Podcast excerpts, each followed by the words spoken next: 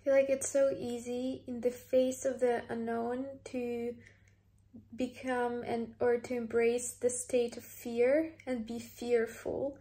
And I notice it myself whenever there is a new chapter in front of me. Like for example now it's so easy to become so overwhelmed by everything that you do not know and to already start feeling the fear as if everything is happening at once and everything is happening right now and you've got to figure it all out. Whereas it's actually not serving me and it's not serving you.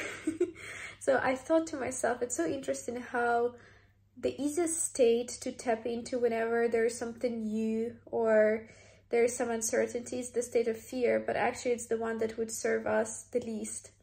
So something now as it as it came to my conscious awareness, the fact that I am entering the state of fear, I replace it with peace, calm, and balance, and I use a few tools. One of them is meditation and actually imagining good things. Imagining best case scenarios, putting yourself in this peaceful state of mind. And it's not necessarily that you're just completely disregarding reality or what will happen, because of course I am all for being realistic and having realistic expectations, but also at the same time, how arrogant of us is to assume that we know what the reality is or how things are supposed to be.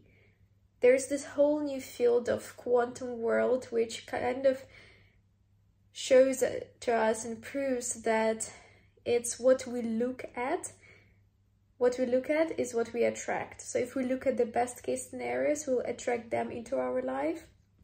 And if we look at the most negative ones those ones are the ones that will be attracted to our life. And the quantum science is just completely mind blowing because we cannot even comprehend with our rational brains how it works or what is the causal effect there. But not necessarily knowing how it works should not stop us from applying it. And I do believe that it works. So entering the state of peace and calm through meditation, imagining and looking at the best case scenarios and the ones that I want to attract to my life has always served me in the past and now in the face of the uncertainty, in the face of the new chapter, that I'm employing the same techniques. Calm, balance, ease, meditation. Noticing whenever I enter the state of fear and switching myself up to another state, the one with, that would actually serve me. Because when those things, if they were to come, I would, the ones that make me feel fearful, I would deal with them one step at a time and whenever they come, not all at once. So I hope this is this serves as a reminder to you to as well. If you are facing something new or there's a new challenge, new chapter that you are embarking on, even though it is very easy to embrace the state of fear, it's not serving you. Just let it go, change your state and see how more beautiful things are coming into your life because you're in a different state.